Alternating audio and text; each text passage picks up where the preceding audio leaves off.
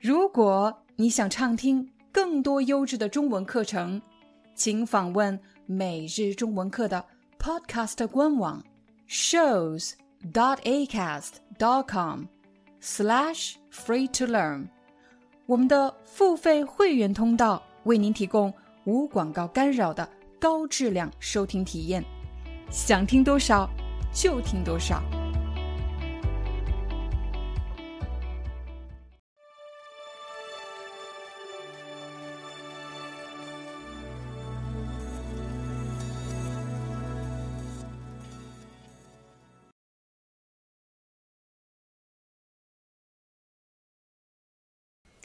想这个词的意思呢是比较笼统的。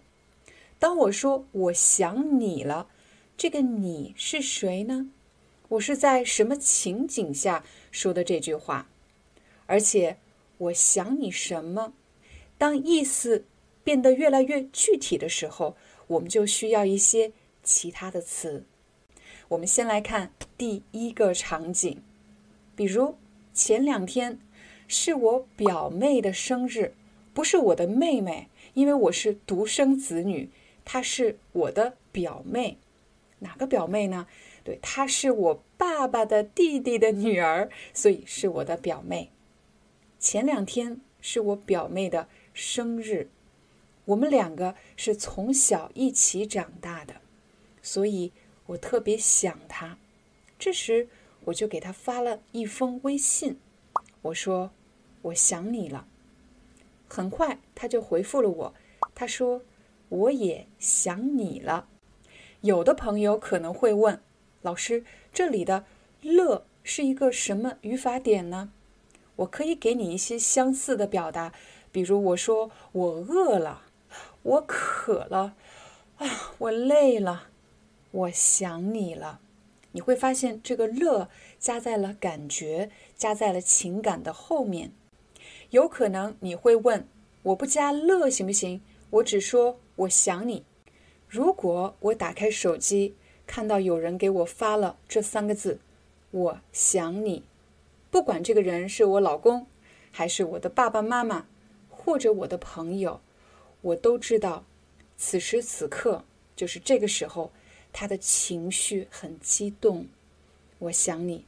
但如果他说我想你了，是一个日常的正常的表达，所以我想你要比我想你了表达的情绪更强烈。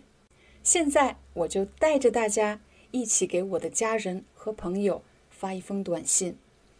我给我的爸爸妈妈发短信说：“爸爸妈妈，我想你们了。”我给我的老公发短信，老公，我想你了。我给我的孩子发短信，妈妈想你们了。最后，我再给我的好朋友发一封短信。我的好朋友叫王清秀，他姓王，叫清秀，但是我平时都叫他清秀，所以发短信的时候我会说：“清秀，我想你了。”加了姓会显得比较有距离感，比较陌生。但如果我只叫他清秀，就会显得比较亲近。教会了大家发短信，那现在我们再来换一个场景。我有一个同事，前几个月他生病了，他已经住院有四五个月了，一直没来上班。什么叫住院呢？就是一直要在医院待着，接受治疗。说明他得的病比较严重，需要一直在医院接受治疗。虽然我们是同事关系，但是他和大家的关系都很融洽，就是关系很好的意思。所以我和几个同事商量，最近要买一束鲜花，还要在鲜花上写一张卡片送给他。卡片上应该写什么呢？那么问题来了。怎么写一张卡片呢？首先，我们要写下他的名字，他叫王倩。我说王倩，嗯，显着有点生疏，太有距离感了。我应该加一个“亲爱的王倩”。我想表达什么内容呢？我想表达我们大家都很想你，希望你快点好起来。现在我们来试着写三句话。第一句，在过去的五个月里，我们大家就是同事们，我们大家都很想念你。你可能会问我，老师为什么不能说想呢？我们大家都很想你，其实可以写的，但是“想念”这个词听上去会稍稍的再正式一点，而且。表达的这个想会更强烈一点，更美一点。我们大家都很想念你。第二句，希望你早日康复。早日康复这四个字，就是表示希望你早一点好起来。最后一句，盼望你的归来。归就是回来的意思，回到我们的团队。盼望是表示。我们都等不及了，我们等着那一天，你再次回到我们的团队，盼望你的归来。如果你还分不清希望和盼望有什么区别，请你点击视频上方的链接，我曾经拍过一个词汇分析的视频，看了这个视频，你就能明白希望和盼望有什么区别了。这三句话写完了，我们另起一行。再写“祝好”这两个字，“祝好”其实就是指祝一切安好、祝一切顺利的意思。最后签上你的名字。我们部门有五个同事，我们每个人都把自己的名字签在这张贺卡上。刚才你已经学会了怎么给生病的同事或者朋友写一封祝福的卡片。现在我们再来看一看。家人和家人之间，他们如果用书信的形式表达想念，应该用哪个词呢？年轻人习惯了用手机发短信，可是对老年人来说，他们还是习惯性用笔来书写。所以我有时候还会收到我爷爷写给我的信。我记得我出国五六年后，收到了一封信。是我爷爷写给我的，其中有这么一句话，他说：“全家人都很挂念你。”刚才我们说的是想念，这里可不可以说全家人都很想念你呢？当然可以，没问题。那么想念和挂念有什么不一样呢？挂的意思其实就是牵挂，就是放心不下。如果家人说他们很挂念你，表示他们不仅想你，而且放心不下，总是担心你在外面吃的好不好，穿的暖不暖，工作顺利吗？有没有遇到什么困难？总是担心你在外面过得不好。这时候我们可以说很挂念某个人。学习完了挂念，我们再来换一个情景。现在啊，我要帮我的一个朋友。给他喜欢的女孩子写一封情书，请大家花一分钟想一想，你日常说话的语言和你给一个人写情书的时候使用的语言一样吗？当然不一样。当你给一个人写情书的时候，这个情书其实很像一首诗歌，它很具有文学性，很具有美感。和你平时使用的词和你平时说话的方式都不一样。如果用口头表达的方式，可能会说：“我好想你，我特别想你，我非常非常想你。”但是，如果写成情书的话，应该这么说：“我每分每秒都无法停止对你的思念。”这个句子怎么这么长？我来解释一下。每分每秒，每分每秒，你想时间是多么小，就是时时刻刻的意思。我一直都在想你，我这一秒在想你，下一秒也在想你，我一直在想你，我每分每秒都无法停止对你的思念。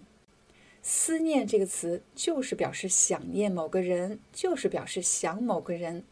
但是不要忘了，这里我们写的是情书，需要具有文学性，需要具有美感。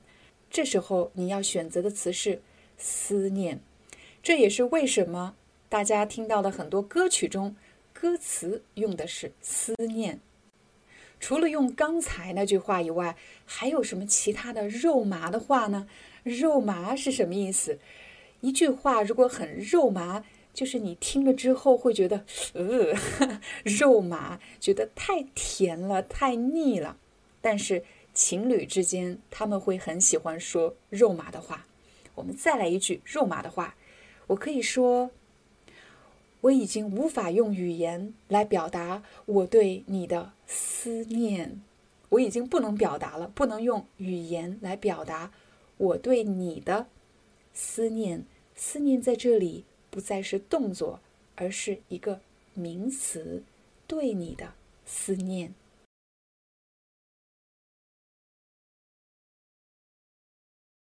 比如，在你们办公室一共有五个同事。但其中一个人今天没来上班，这时候你可能就会问你旁边的同事：“他今天怎么没来上班？”或者“他今天为什么没来上班？”又或者你其实根本不关心这个人有没有来上班，只是想找一个话题来和同事聊天。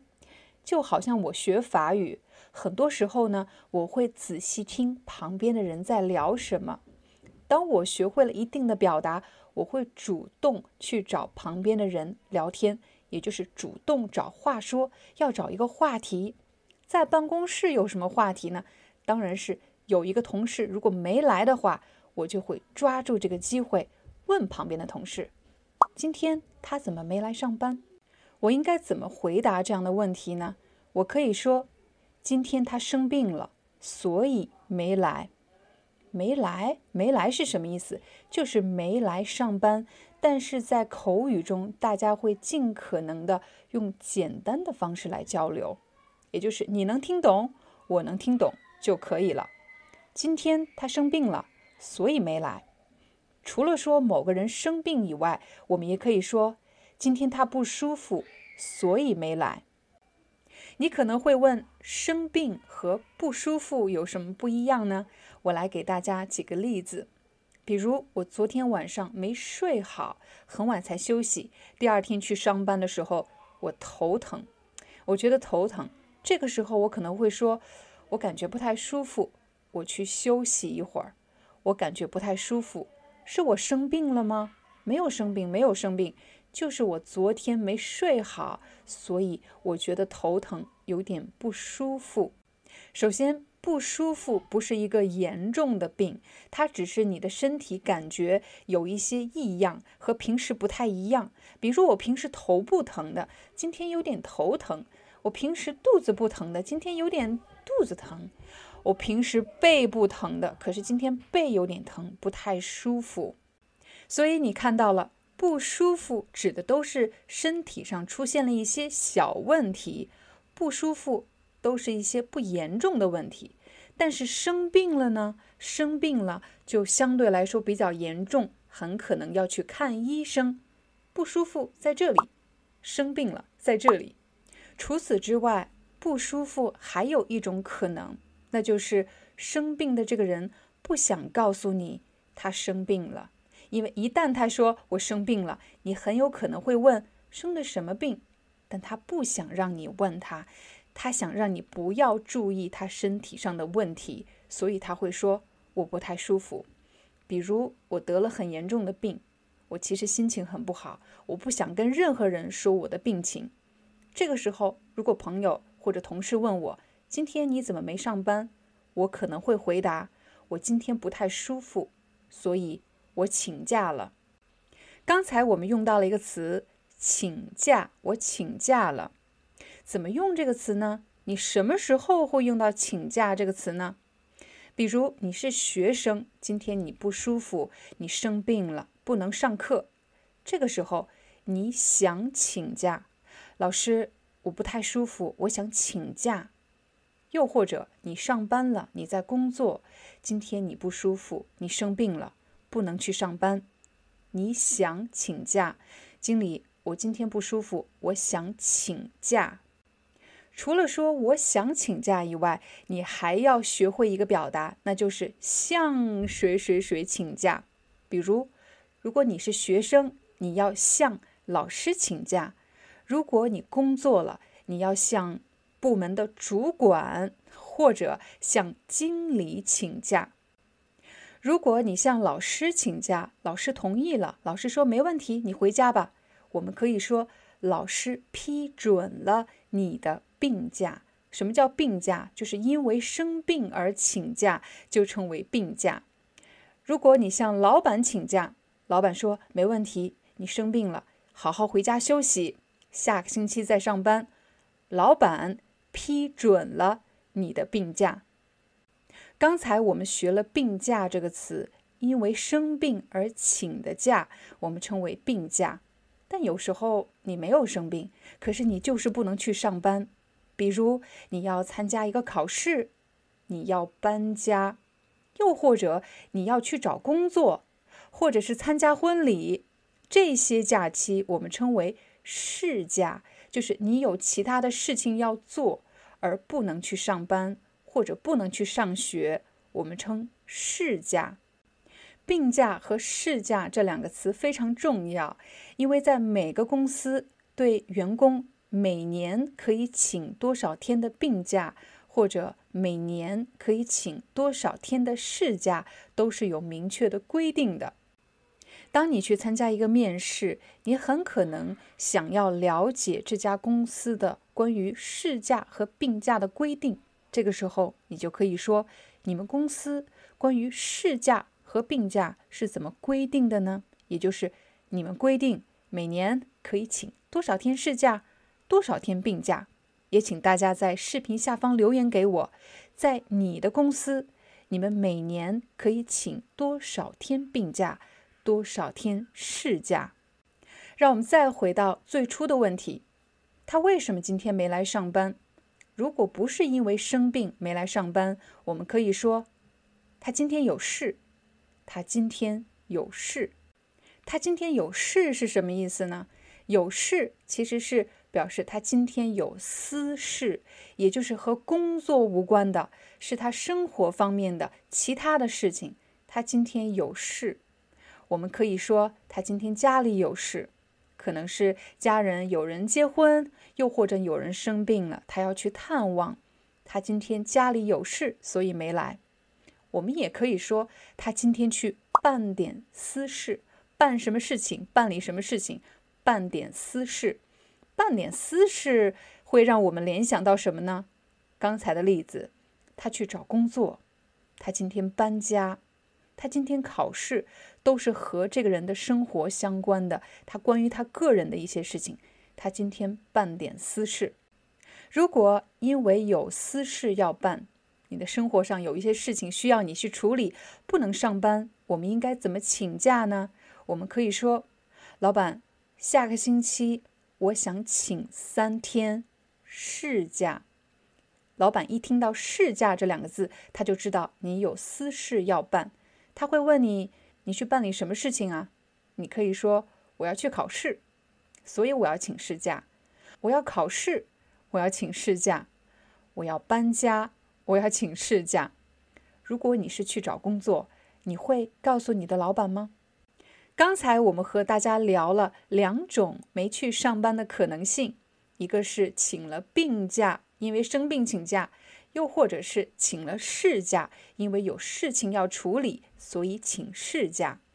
除了我们刚才说的两种情况，还有三个词汇需要大家学习，而且非常重要。第一个是某某某某人辞职了，辞职的意思就是表示我不做了。我主动选择离开公司，在离开公司之前，一般要提交，也就是要给，要提交辞职信，在辞职信上说明我为什么离开公司，我为什么辞职。第二种情况呢，是被裁员。裁员是什么意思呢？裁员一般是指由于公司经营不善。就是表示公司的经营方面出了问题，或者资金短缺，他们没有钱养这么多员工的时候呢，会选择裁员，可以是公司裁员，公司要裁掉一部分员工，让一部分员工离开公司。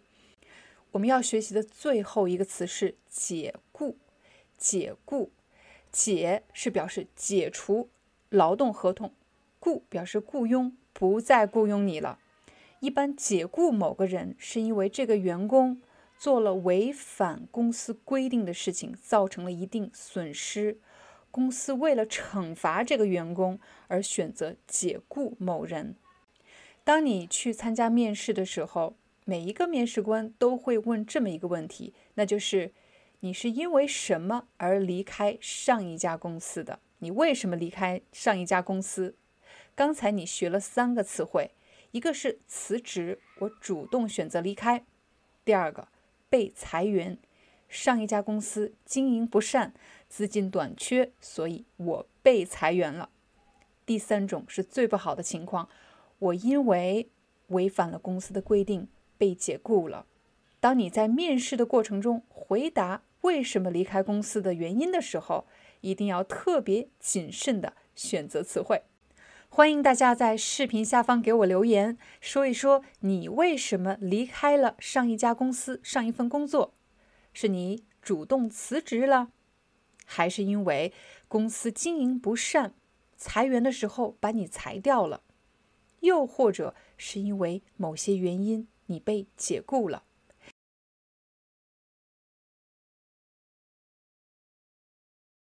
当我们和自己特别要好的朋友，什么叫要好的朋友？就是关系特别好的朋友。当我们和自己要好的朋友、和自己特别亲近的人在一起的时候，我们说话的方式、我们的用词是比较简短，也比较随便的、比较随意的。所以对话的方式比较放松，没有特别严格的规定，一定要怎么说会特别礼貌。大家都是比较放松的。如果你还没有看昨天的视频，一定要点击视频上方的链接，看了昨天的视频，再来看今天的视频。今天我们要和大家聊的是，如果我们在办公室和同事用微信联系或者说话的时候，我们应该怎么样去组织自己的语言？什么叫组织语言？组织语言的意思就是去想。怎么样选择词汇？怎么样表达自己的意思？尤其是在办公室、在工作的这个场景，和自己同事之间，应该怎么样礼貌地表达自己的要求？有可能你会问老师：“不对呀，我在中国工作的时候，我的同事跟我说话的方式都比较随意，都比较随便，没有像你说的这么正式啊。”嗯，这里有一个原因，那就是。如果在工作上你和某个人关系特别好，一般我们在私下，也就是只有你和他在一起的时候，你们两个私下在一起的时候，大家就像朋友一样，可以说话比较随意。但如果场合发生了改变，现在不再是你们两个私底下的交流了，而是在办公室、在会议室，所有人都可以听到你们两个之间的对话的时候。我们会采取比较正式的、比较官方的交流的方式。今天我们要和大家分享的聊天记录是两个同事之间因为工作上的问题的一个微信聊天记录。他们两个是什么样的同事？是关系特别要好的同事吗？不是的，他们就是普通的同事，可能经常在工作上会打交道。打交道就是一起处理问题，会交流，一般会因为工作问题打交道，但是在私下没有特别要好的私人关系，所以大家要分清楚工作关系，在工作上经常打交道，在私下关系特别好或者私人关系特别好的意思，就是指下班以后不工作的时候，以朋友的身份两个人的关系特别好。大家现在看到的是两个部门的经理助理他们之间的对话内容。其中一个助理想请另一个助理给他发一份文件，我们应该怎么样礼貌的要求对方帮自己做一件事情呢？我们应该用“麻烦你”或者“劳驾你”或者“请你什么什么什么”是比较礼貌的方式。我们先来看第一句话：“麻烦你把昨天会议的记录发给我，我们经理要的，多谢。”当你想请同事为你做一件事情的时候，我们要礼貌的要求对方。你可以这么开始一句话：“麻烦你什么？”比如“麻烦你给我打个电话。”你也可以说“劳驾你，劳驾你给我打个电话。”也可以说“请你，请你给我打个电话，请你什么？”我们再看后半句。麻烦你把昨天会议的记录发给我，把什么什么发给我，发什么意思呢？发其实是发送的意思。大家现在都用手机、用电脑办公，有可能是用 WhatsApp，有可能是用微信或者电子邮箱。这个时候，当你把一个文件给另外一个人的时候，我们是发送什么文件给某个人，可以把它缩短一点。发给他，发给我，麻烦你把什么什么发给我。我曾经听过有的朋友用寄给我，这里不能用寄，因为寄一般是指寄信、寄包裹。我去邮局给你寄信，这里是指用物流的方式寄给你。但如果是通过电脑、手机这些方式来发送文件，我们说发送，发给我，发给我一个文件。发给我一个照片，发给我一个什么？我们再看下一句，我们经理要的，其实完整的句子应该是：这份会议记录是我们经理要的。但是其实两个对话的人都明白，我说的是会议记录，我们经理要的就是我们经理需要这份记录。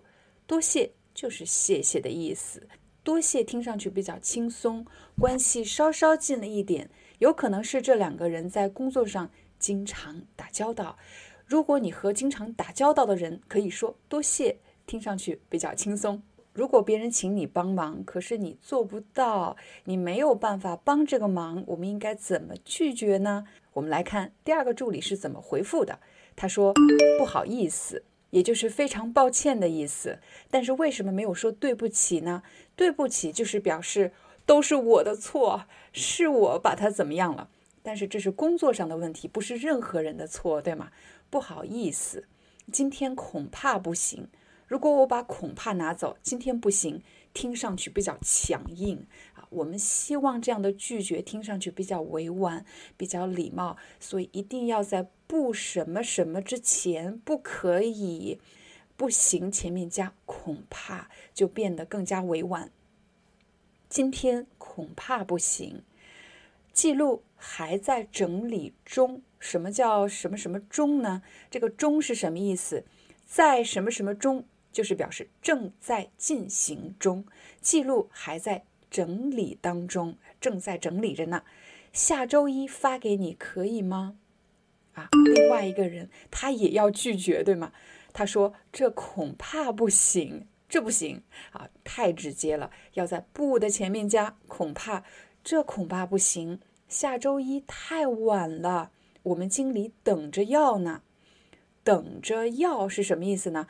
就是他现在正在等着呢。我们经理等着要呢。这个呢，在意义上不提供任何的意思，但是它会让这个句子听上去更加的。自然感觉就像我和一个人面对面说话一样。我们经理等着要呢，我甚至可以感觉到这个人的口气，他很着急。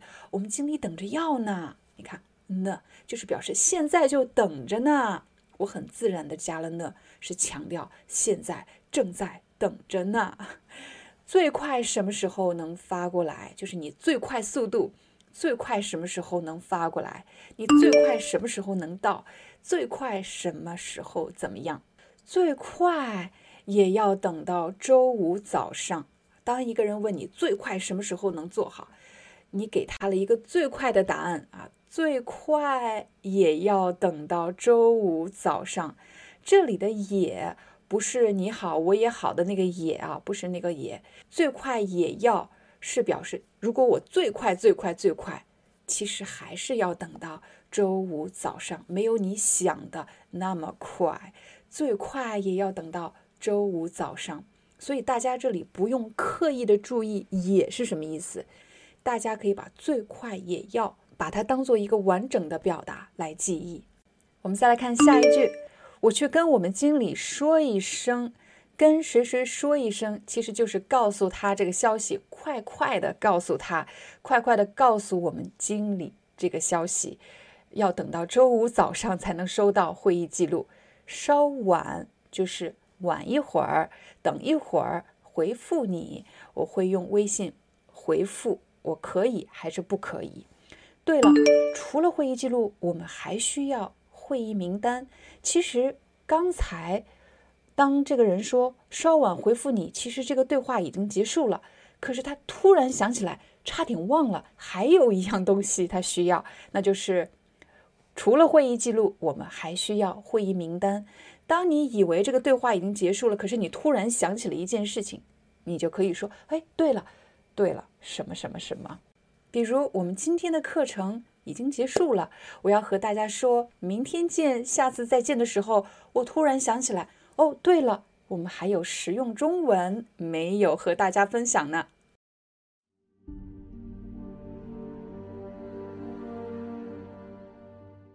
在工作中，我们经常会和同事之间互相发各种文件。首先，我们会确认用什么方式发送，比如用邮箱发送、用 WhatsApp 发送、用 WeChat 发送、用 QQ 发送，用什么方式发给你。其次，我们会和对方确认用什么文件发给你，什么文件格式，比如 PDF 格式。Word 格式或者 PowerPoint PPT 格式。假设你想让你的同事给你发一份会议记录，而且是用邮箱的方式发给你，格式是 PDF，我们应该怎么样去完成这个句子呢？我们可以这么说：麻烦你还记得吗？礼貌地邀请对方，麻烦你用邮箱把会议记录发给我，然后说格式。一定要 PDF 格式，或者最好是 PDF 格式，或者最好不要是什么格式，最好不要是 Word 格式，最好是 PDF 格式。一定要什么格式？一定要 PPT 格式。我们再来练习一下如何礼貌地拒绝对方。这里你要用到一个词“恐怕”。看到“恐”和“怕”，大家会联想到，难道是很害怕吗？但在这里其实就是委婉的拒绝，所以我们练习的是恐怕的这个意思。比如有人邀请你去参加一个什么活动，可是你没时间，你去不了。这时候你就可以说：“恐怕我没时间去，恐怕我没时间参加你们的活动，恐怕我还没准备好，恐怕我没办法参加。”只要你在不什么什么的前面。加上恐怕就会让这个拒绝变得更加委婉，也更加礼貌。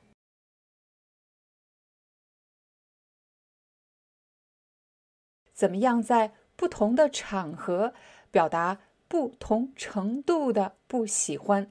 这里有两个不同。第一个不同是场合不同，比如非正式的场合，和朋友、和家人、和自己熟悉的人在一起随便聊天。还有一种呢，是比较正式的场合，当你要发表一个评论、发表一个意见的时候，怎么表达不喜欢什么东西？第二个不同是不同程度的不喜欢，越向上表示我非常不喜欢，越向下表示我有点不喜欢。我们首先根据情景进行分类，比如。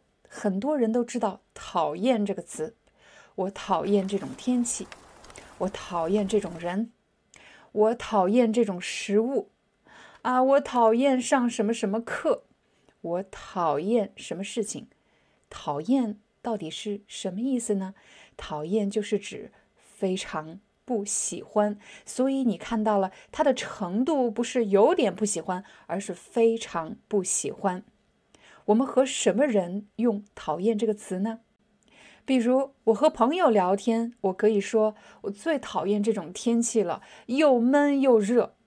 我最讨厌这种工作了，又无聊又累。我最讨厌什么什么，就是我非常非常不喜欢什么。可如果现在我接受一个面试，或者一个采访，又或者要进行一个公开的评论，也就是我所说的话大家都可以看到的时候，请大家避免用“讨厌”这个词，因为“讨厌”这个词。一般应用在口语当中，但如果是公开的评论、进行面试的回答或者进行正式的批评的时候，我们不用“讨厌”这个词，那用什么词呢？现在我们来到正式的场合，我们想表达的不喜欢只是在这里，我不太喜欢什么。如果你想表达我不太喜欢什么的时候，你可以用反感。感就是感觉的感，反感就是感觉非常不好。我对什么什么比较反感，就是表示我对什么东西有点不喜欢，我对什么东西的感觉不好，我对什么东西的体验不好，我对什么什么比较反感。比如，我对销售这个职业比较反感，我对中介这个行业比较反感。什么意思呢？就是我不太喜欢做销售的这些人啊，他们总是油嘴滑舌的，特别会说，总是想骗我的钱。我对销售这个职业比较反感。第二个，我对中介这个行业比较反感。为什么呢？因为他们总是要收取我的中介费。我对中介这个行业比较反感。如果看视频的你。恰巧是一个销售，又或者你就在中介行业，不要担心刚才的例子，它只是一个例子而已。我其实也有做销售的朋友，而且我的朋友也有在中介公司工作的，所以这不是我自己真实的想法，只是一个例子而已。刚才我们说了职业，说了行业，当然你去不同的国家，去不同的城市生活。一定会对某个城市的某些社会现象或者某些人的习惯感到反感，就是看到之后就觉得很难受、很难接受。说到行为啊，有些行为我们不是有点反感，而是非常反感，就是非常不喜欢的意思，就是你想说的讨厌。这时候你可以说。我对随便扔垃圾这种行为非常反感，就是表示一看到我就觉得非常难受，非常反感。我对办公室欺凌这样的行为非常反感，就是我绝对不能接受。所以你学会了吗？当你接受一个面试、一个采访或者进行公开的评论的时候，当你想说不太喜欢什么东西，你可以说对什么什么东西。有点反感。如果你非常不喜欢，你就可以说对什么什么东西非常反感，而不要用讨厌这个词。除了说对什么什么东西有点反感以外，我们还可以用另外一个表达，那就是对什么什么的印象不好。比如我们到国外的一个城市旅游，可是你发现在这座城市有些餐馆居然。乱收费，也就是收游客更高的价格，有乱收费的问题。这时候你就可以说，我对这个城市的餐饮行业印象不好，就是这个城市的餐饮行业，他们有一些行为是非常不对的，我非常不喜欢。我对这个城市的餐饮行业印象不好。之所以我们要避免用“讨厌”这个词。一方面呢，讨厌这个词的音量是比较大的，表示非常不喜欢。但是如果你用对什么什么的印象不好，是比较具体的、比较明确的，说明是因为你有一个经历，是因为你有一个不好的经历，所以你对什么有不好的印象。这种批评的限度是非常清晰的，而不像我讨厌什么什么，这个范围 实在是太大了，很难控制。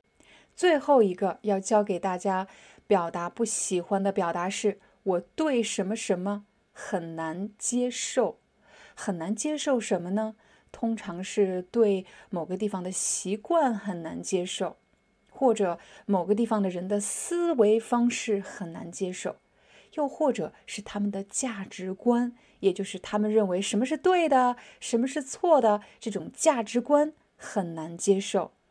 对什么什么很难接受，也就是很难把别人的价值观、把别人的习惯变成我们自己的习惯的意思，很难接受。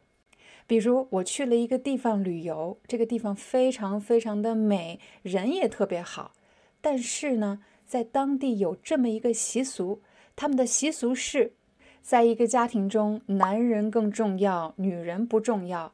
当男人吃饭的时候，女人是不能和男人在同一个桌子上吃饭的。要去哪里吃呢？女人们要跑到厨房吃饭。我一听到有这样的习俗，我真的很难接受，也就是我没有办法把这样的习俗，把这样的文化。变成我自己的，我对这样的习俗、这样的文化很难接受。刚才我们教给大家了三种表达不喜欢的比较正式的方式。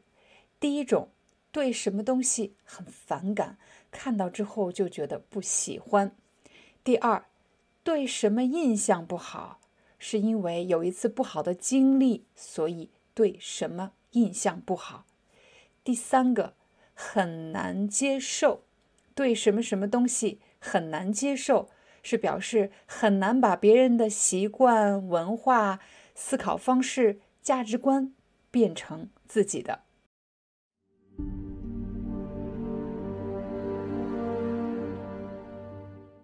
接下来我们要教大家的是口语，在日常生活中，尤其是和自己的朋友、和自己家人在一起的时候。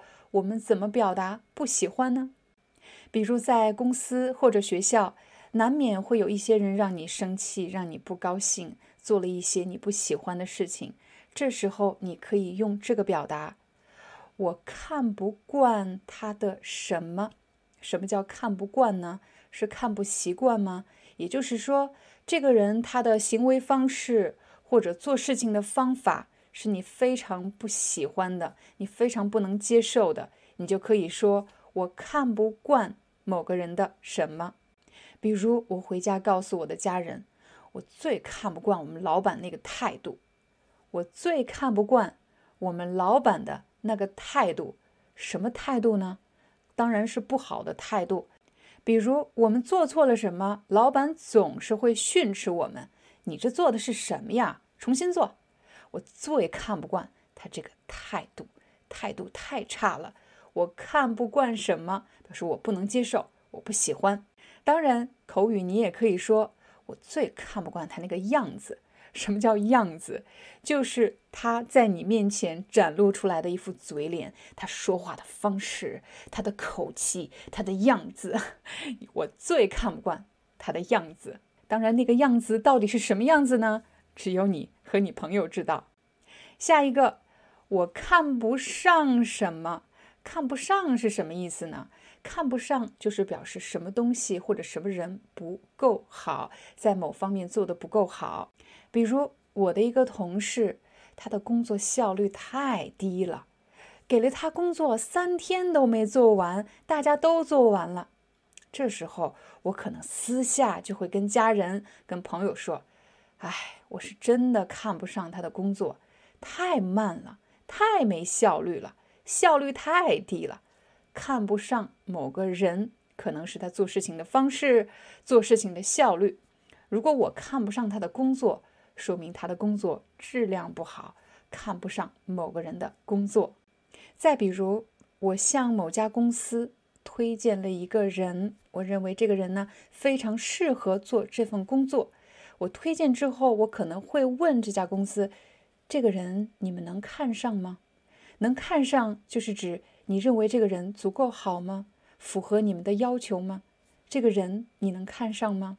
除了面试以外，相亲的时候也可能会用到“看得上”“看不上”这个词。比如两个人见了一次面，约了一次会，回家之后都在想，这个人我能看上吗？我能看上就是我觉得他够好吗？如果够好的话，我们就继续约会；如果我看不上，就是指我觉得他不够好，以后不用再见面了。其实“看不上”这个词，除了可以用在人身上，我们可能也会在挑选东西的时候用“看不上什么”。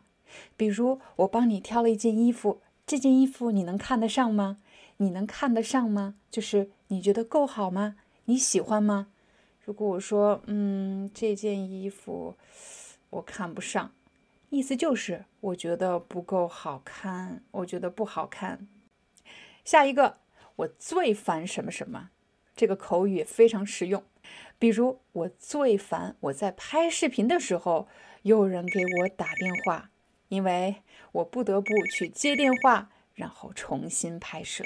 我最烦在这个时候给我打电话。我最烦老板临时通知加班。如果你还不知道“临时”是什么意思，请你点击视频上方的链接，看了那期视频你就知道了。最烦什么什么，就是表示最讨厌什么事情的意思。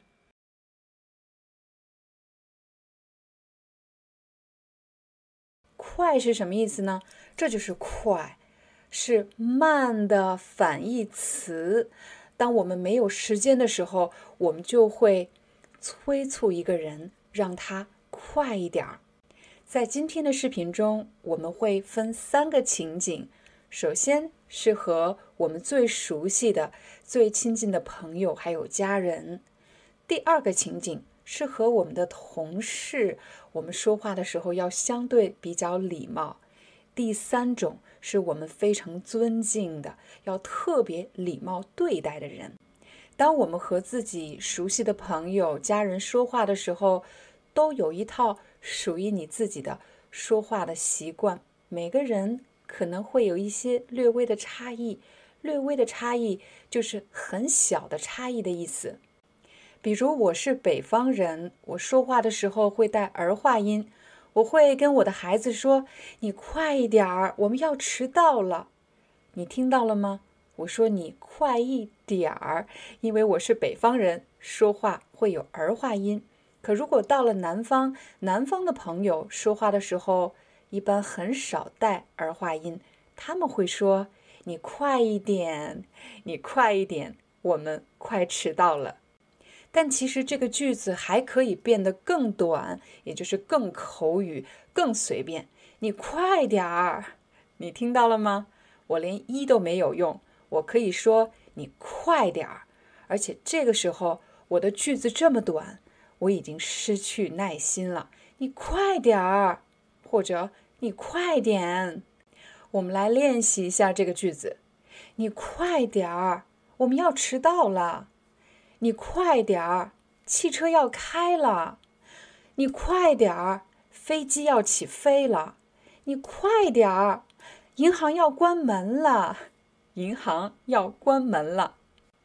刚才我们学习的是“你快点儿”这个独立的句子，但其实“你快点儿”的后面还可以加一些动作，比如你对你的朋友说：“你快点儿给我送过来。”你快点给我打个电话，你快点回复我的短信，你快点还钱。我们来看，你快点给我送过来这句话，你快点什么？给我送过来。可是你还是不知道要给我送什么东西，对吗？我把句子再变长一点，你快点把电脑给我送过来，你快点把什么？把电脑给我送过来。现在我们快速把这个句子变短。你快点送过来，你快点送过来。我们再变长。你快点给我送过来。你快点把什么给我送过来。这种把句子变短再变短，然后变长再变长的练习，对你提高中文的流利程度非常有帮助。我们再给大家一个例子，比如这里有一个包裹，非常重要的包裹，可是我打不开。这个时候，我请我的朋友帮忙，你快点给我打开，你快点给我打开。可是打开什么呢？你快点儿把这个包裹给我打开。但说实话，我们一般不会这样命令朋友，除非是我真的生气了，或者我特别特别着急。刚才我们使用的语气都是失去耐心的，非常生气的。可能你会问老师，能不能正常一点说话？就是很心平气和的要求朋友为你做一件事情。什么叫心平气和？心平气和就是好好说话，没有情绪，特别激动。心平气和。我现在再给朋友打一个电话，你快点把电脑给我送过来。我这边等着用呢，我这边就是我现在的这个情况，我这边等着用呢。你还记得前几期我们分享的视频吗？等着，我正在等着，我正在等着我的电脑，我等着用呢。如果你已经学会了，你快点给我送过来这句话，我们其实可以把“快点”换掉，变成“赶快”。你赶快给我送过来，我等着用呢。赶快是什么意思？赶快就是一刻都不要停，快点的意思。比如早上的时候，我们的时间总是不够用，孩子们懒洋洋的、慢吞吞的到客厅里吃早饭，可是抬头一看表，快迟到了。这个时候，我可能会说：“你们赶快去刷牙，你们赶快去穿衣服，你们赶快去干什么？”到了晚上，孩子们又不想睡觉，这时候我又会说：“你们赶快睡觉，太晚了，明天还要上学呢。你们赶快睡觉，就是快一点的意思。你们快一点睡觉。”现在我们再帮大家转换一下情景，我们来到了办公室，这时候你周围的人都是和你一起共事、和你一起工作的同事，我们说话的时候不能太随便。这时候，我想让某个人快点做什么事情，我会怎么说呢？当我们想礼貌地要求别人为你做一件事情的时候，你可以用这个句型：“麻烦你什么什么，好吗？”我们来给大家一个例子：“麻烦你快点给我送过来，好吗？”“麻烦你快点给我打个电话，好吗？”“麻烦你快点给我打开，好吗？”有可能你会问老师，我可不可以说麻烦你赶快给我打开？啊，赶快这个词其实比较口语。这里如果你想礼貌的去让别人快点做什么事情，你可以用尽快。尽就是尽可能的啊，可不可以尽可能尽力做什么？尽可能的快一点，很礼貌的要求别人快一点。我们再来一遍，麻烦你尽快给我送过来好吗？麻烦你尽快给我打开好吗？麻烦你尽快给我打个电话好吗？麻烦你尽快跟我联系一下好吗？麻烦你尽快回复一下我的短信好吗？麻烦你尽快回复一下我的邮件好吗？麻烦你尽快回复我好吗？麻烦你尽快把文件发给我好吗？这些都是办公室非常实用的。每天我们都会说很多遍的句子，所以大家一定要学会，一定要记住，而且反复练，练到你根本不用想我要说麻烦你什么什么。最后一个情景，当我们要对那些非常重要的或者对我们来说非常尊重的人，比如是长辈或者自己的上司，这时候你让他为你做一件事情，比如你想让他给你送一个东西过来。这时候你可以说：“劳驾您跑一趟。”首先，这个称呼我们一般会换作“您”而不是“你”。另外呢，麻烦您或者是劳驾您都是礼貌的要求别人做什么，而且是非常礼貌的。劳驾您什么跑一趟？什么叫跑一趟？是跑着来吗？不是这个意思。跑一趟的意思是表示他要消耗一些时间、一些精力，要过来，要到你这边来做什么事情。跑一趟，他必须要过来到你这边来。劳驾您跑一趟，跑一趟干什么？劳驾您跑一趟，尽快把文件给我送过来好吗？这里我把谢谢或者多谢换成了感激不尽。感激不尽这个谢谢的分量是很重的，是表示非常感谢，谢谢你，谢谢你，感激不尽。什么时候我们会用感激不尽？对我个人而言。当别人给予我很大的帮助的时候，我会说感激不尽。比如，我要对为我们频道捐赠的朋友们说感激不尽，感激不尽。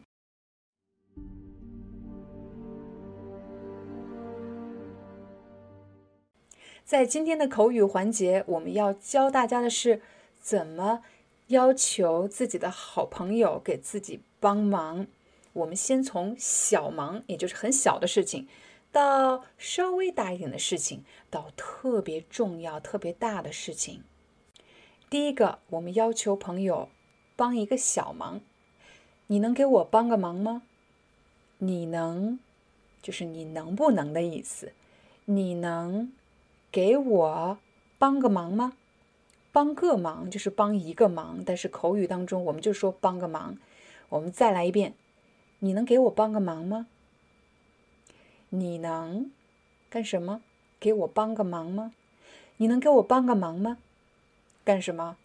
啊，你帮我倒一下垃圾。你帮我倒一下垃圾，就这样小忙。第二个，嗯，这个忙呢比较重要，但是不是特别大的事情。我想请你帮我办件事儿。我想请你，你看用到了“请你”，因为会麻烦别人。我想请你帮我办件事儿，或者办件事。办件事儿就是办一件事情，办什么事情呢？嗯，你能在你们公司附近帮我找个工作室吗？你能在你们办公室附近帮我找个工作室吗？帮我找个工作室。工作室是什么？工作室比办公室要大，在工作室里一般是做一些创作性的、创作性的工作，称为工作室。你想一想，如果我让我的朋友帮我办这件事，他要做什么？他要去找哪里有这样的工作室，所以他其实要投入相当大的精力。这时候我会说，请你帮我办件事，办件事儿。这应该是一个比较麻烦的事情。最后一个例子，那就是你遇到了大麻烦，你不知道该去求谁了。这个时候，你去找朋友。我不知道该去求谁了，我只能来找你。你真的得帮我，你真的得帮我，帮我干什么？但是其实你看，前面我说的是我不知道该去找谁了，我真的没办法了，我只好来找你。你得帮帮我，这里有两个帮，帮帮我，其实有恳求的意思。你得帮帮我，你真的得帮帮我。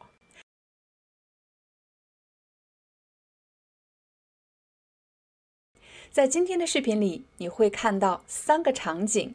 第一个场景是和自己最熟悉的家人和朋友；第二个场景是一个相对正式一点的。但是大家也比较熟悉。第三个场景是一个非常正式的场合，有可能是一个商务邀请、商务聚会或者商务会面。比如每天早上我们去上班、去上学，临出门的时候，也就是马上要出门的时候，我们会告诉家人：“我走了。”大家请注意这句话的了，不要拖长音，不要说成。我走了，不是这样发音的，口语应该是我走了。这个了非常轻，请你试着跟我读。我走了，我走了，这个乐又快又轻。有时候呢，我们还可以把乐发成啦。我走啦，我走啦。这个啦意思就是我喊你呢，跟你说呢，我走啦，我走了。那听到的人就会回答说：“好，我知道了，你走吧，你走吧，我走啦。好，你走吧，路上慢点儿，路上慢点儿。”现在我们把我走了这句话稍稍改变一下，只要加一个字，意思就发生了改变。这个字就是“先”，我先走了。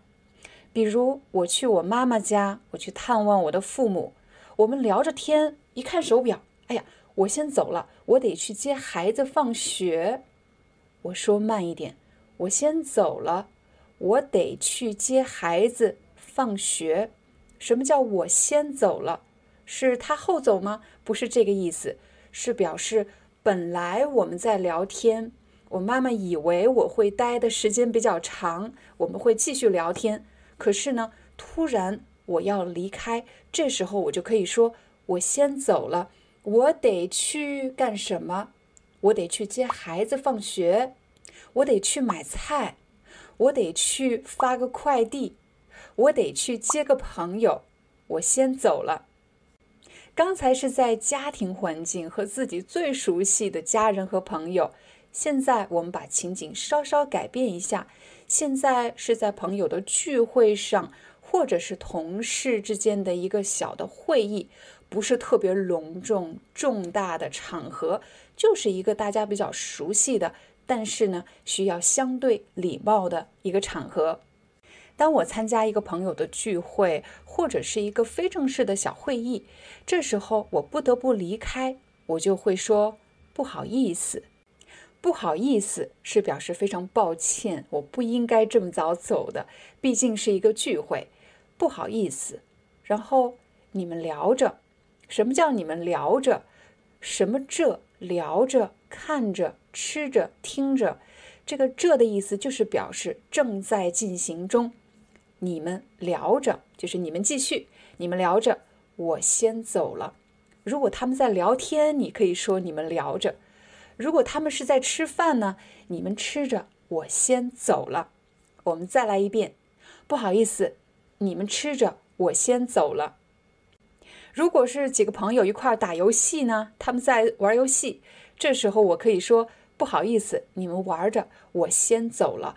我得去什么？我得去接孩子放学，我得去买东西，我得去接个朋友。我得去接孩子。这里的“得”是一个多音字，在这里读“得”，大家一定要学会这个句型，而不要只看“得”这个字，而是我得干嘛？我得去接孩子。这个“得”强调的是我不得不去，我必须去干什么事情的意思。我们再把情景稍稍改变一下，从朋友的聚会来到办公室，来到会议室。比如你和同事正在开会，但这时你接到了一个电话，你要去接一个客户。这时候你可以说：“不好意思，你们先开会，我得去接个客户。”什么叫接个？个呢？其实是一个啊，接个客户是一个非常口语的表达。你们先开会。什么意思呢？是表示让这个会议正常进行，继续进行，不要等我。你们先开会，我得去接个客户，一会儿就回来。如果是一个讨论呢，不是开会，你可以说你们先讨论，我得去接个客户，一会儿就回来。当然，有时候我们也可以用“聊”这个字，“聊”其实就是表示在对话，但是不是聊天，不是闲谈的聊天。这里通常是私人的一个对话，比如在办公室来了一个客户，这个客户和部门的经理他们在聊工作上的事情。这时候你要离开，你可以说：“你们先聊，我得去接个客户，一会儿就回来。”最后一个场合是一个非常正式的场合，你被邀请参加了一个非常正式的聚会，或者是去别人家做客。这个时候呢，你要离开，我们应该怎么说呢？当然，首先要呃表达抱歉，不好意思，我还有事情要办啊，我还有事情，就是我还有事情在后面等着呢，我还有事情要办，我先告辞了。这里我没有说我先走了，我走了，而是用我先告辞了。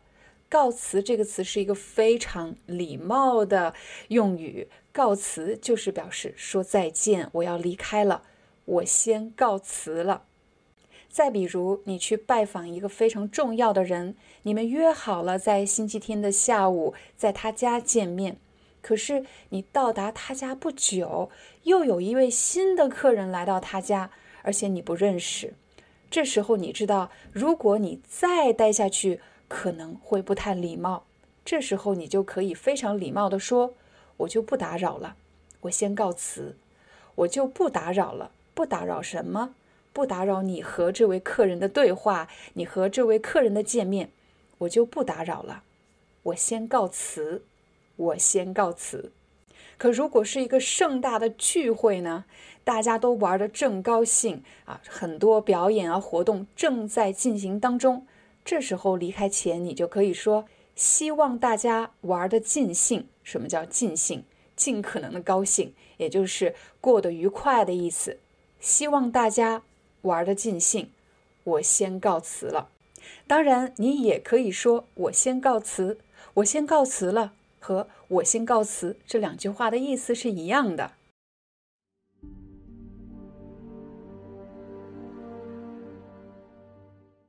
刚才我们学习的是怎么跟自己的家人、朋友，还有正式的场合道别，说“我要走了”这句话。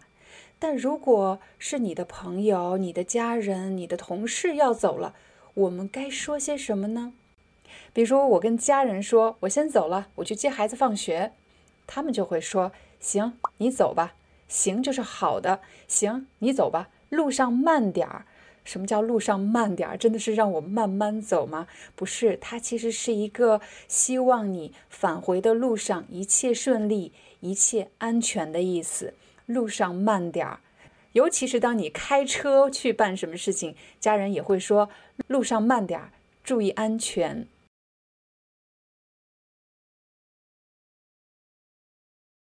分手是什么意思呢？也就是不再做男女朋友了，不再做情侣了。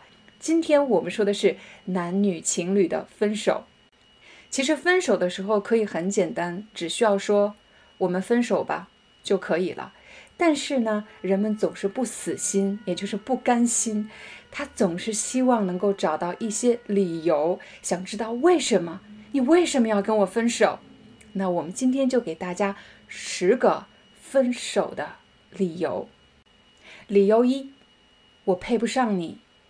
我配不上你是什么意思呢？我的意思是说，你这么漂亮，你这么聪明，你这么成功，你看我，我又笨又丑，家庭条件又不好，我配不上你。我们两个分手吧，你太好了，我太不好了，我们两个不合适，我配不上你。我们分手吧。理由二，我们两个性格不合。我们两个性格不合。我的性格外向，你的性格内向。我喜欢每天出去跟朋友聚会，可是你喜欢待在家里看书。我们两个性格不合，还是分手吧。理由三，我家人不同意。你是一个好女孩，你是一个好人。我也特别喜欢你，可是我家人不同意，我爸爸不同意，我妈妈不同意，我们全家人都不同意。我们分手吧。分手理由四：我们有不同的人生方向。你想要出国，我想要待在国内。你想要出国看世界，可是我只想待在我的父母身边，我不想走那么远，我不想离家人那么远。我喜欢待在我从小长大的城市，而你喜欢去体验那些新鲜的事物。我们两个的人生方向不同，还是分手吧，我们不合适。分手理由五：我喜欢成熟稳重型的，我们两个不适合。成熟稳重是什么意思呢？成熟的意思一般是表示心智比较成熟。如果是小孩子的话，喜欢喜欢跑，喜欢闹，喜欢哭，喜欢笑，喜欢做各种各样奇怪有意思的事情。我们说这样的人心智不太成熟，但心智成熟的人一般做事情都是比较有计划的，比较稳重的人。分手理由六：我们两个的年龄相差太大，我比你大十岁，我们的想法不一样。我们的价值观不一样，我们喜欢做的事情也不一样，我们年龄相差太大，不合适。分手理由七：文化差异。我来自中国，你来自外国，我们两个有文化差异，我们的想法不一样，我们对家庭的想法不一样，我们对很多事情的看法都不一样，我们没法相处下去。我们分手吧。分手理由八：我想做丁克，你想生孩子。我们两个在生孩子这件事情上没有办法达成一致。我是不会退让的，你也不会改变想法。我们不适合，还是分手吧。分手理由九：我得了重病，我很爱你，但是正因为我很爱你，所以我才要给你幸福。给你自由，你走吧，我们两个分手吧。分手理由十：我工作太忙，没时间谈恋爱，没时间结婚，没时间生孩子，我对结婚就不感兴趣。我们两个分手吧。拍完这个视频，我突然觉得我跟十个人分手了，就好像真的在我身上发生了一样。这十个理由我是从哪儿听来的呢？有一些是看电视、电视剧上的人就是这么说的，有一些是我亲身经历的，有一些是我对别人说的，有一些是别人对我说的。请大家想一想，这些理由当中哪一个是骗人的，哪一个是真的呢？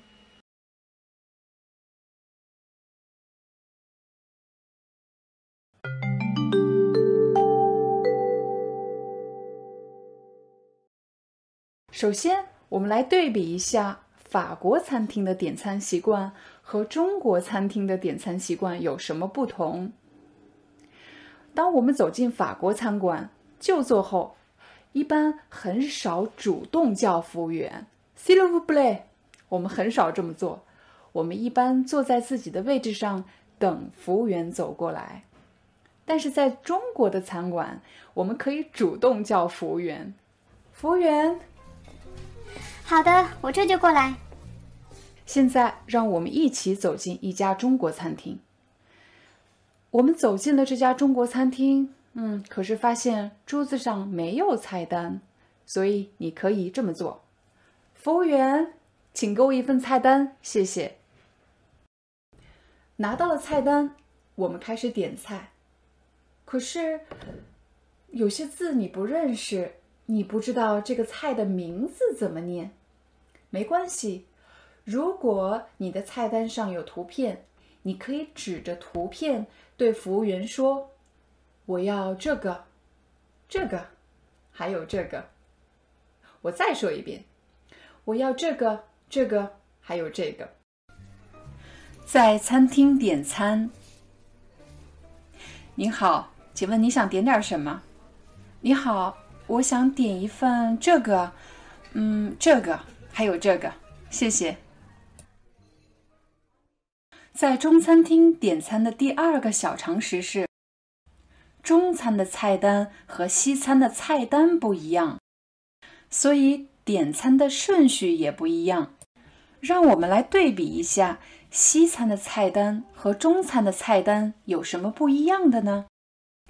在西餐厅，我们一般先点前菜，再点主菜。或者沙拉，接下来点酒水和饮料，最后点甜品和咖啡。但是在中餐厅，我们一般先点热菜和凉菜，然后再点主食，比如米饭、面条或者饺子。如果你喜欢汤，你还可以点一份汤。最后才点饮料和酒水。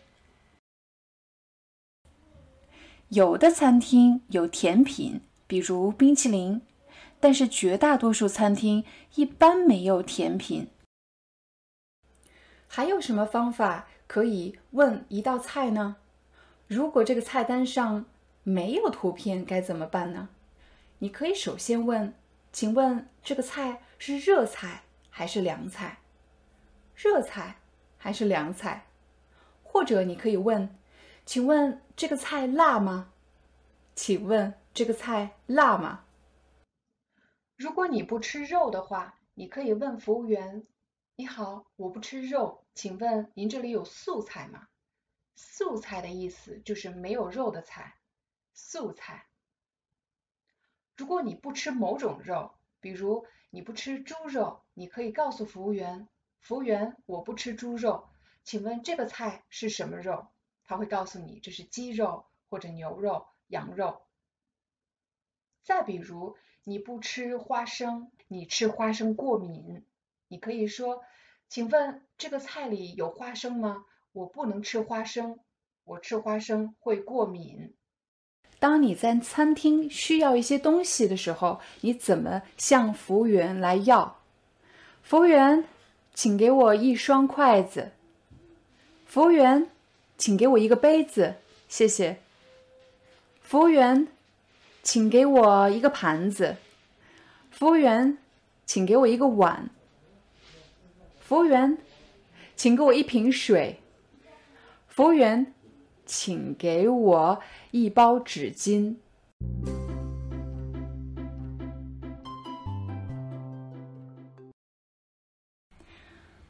米饭，米饭；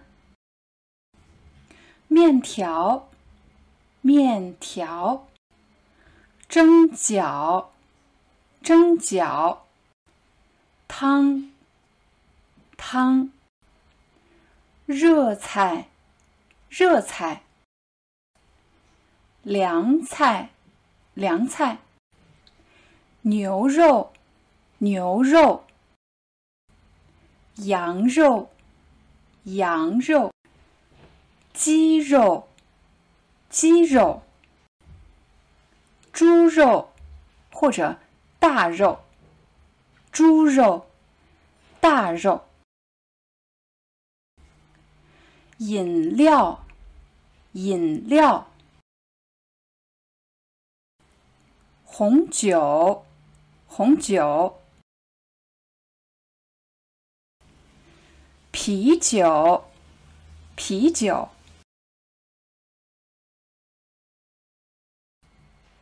花生，花生；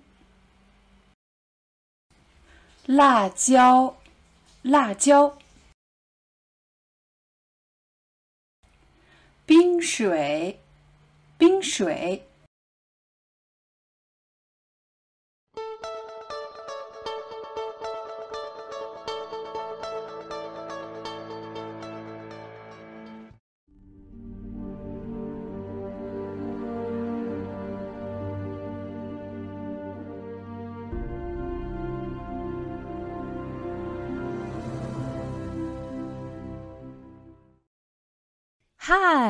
I'm your Chinese teacher, Liao Dan.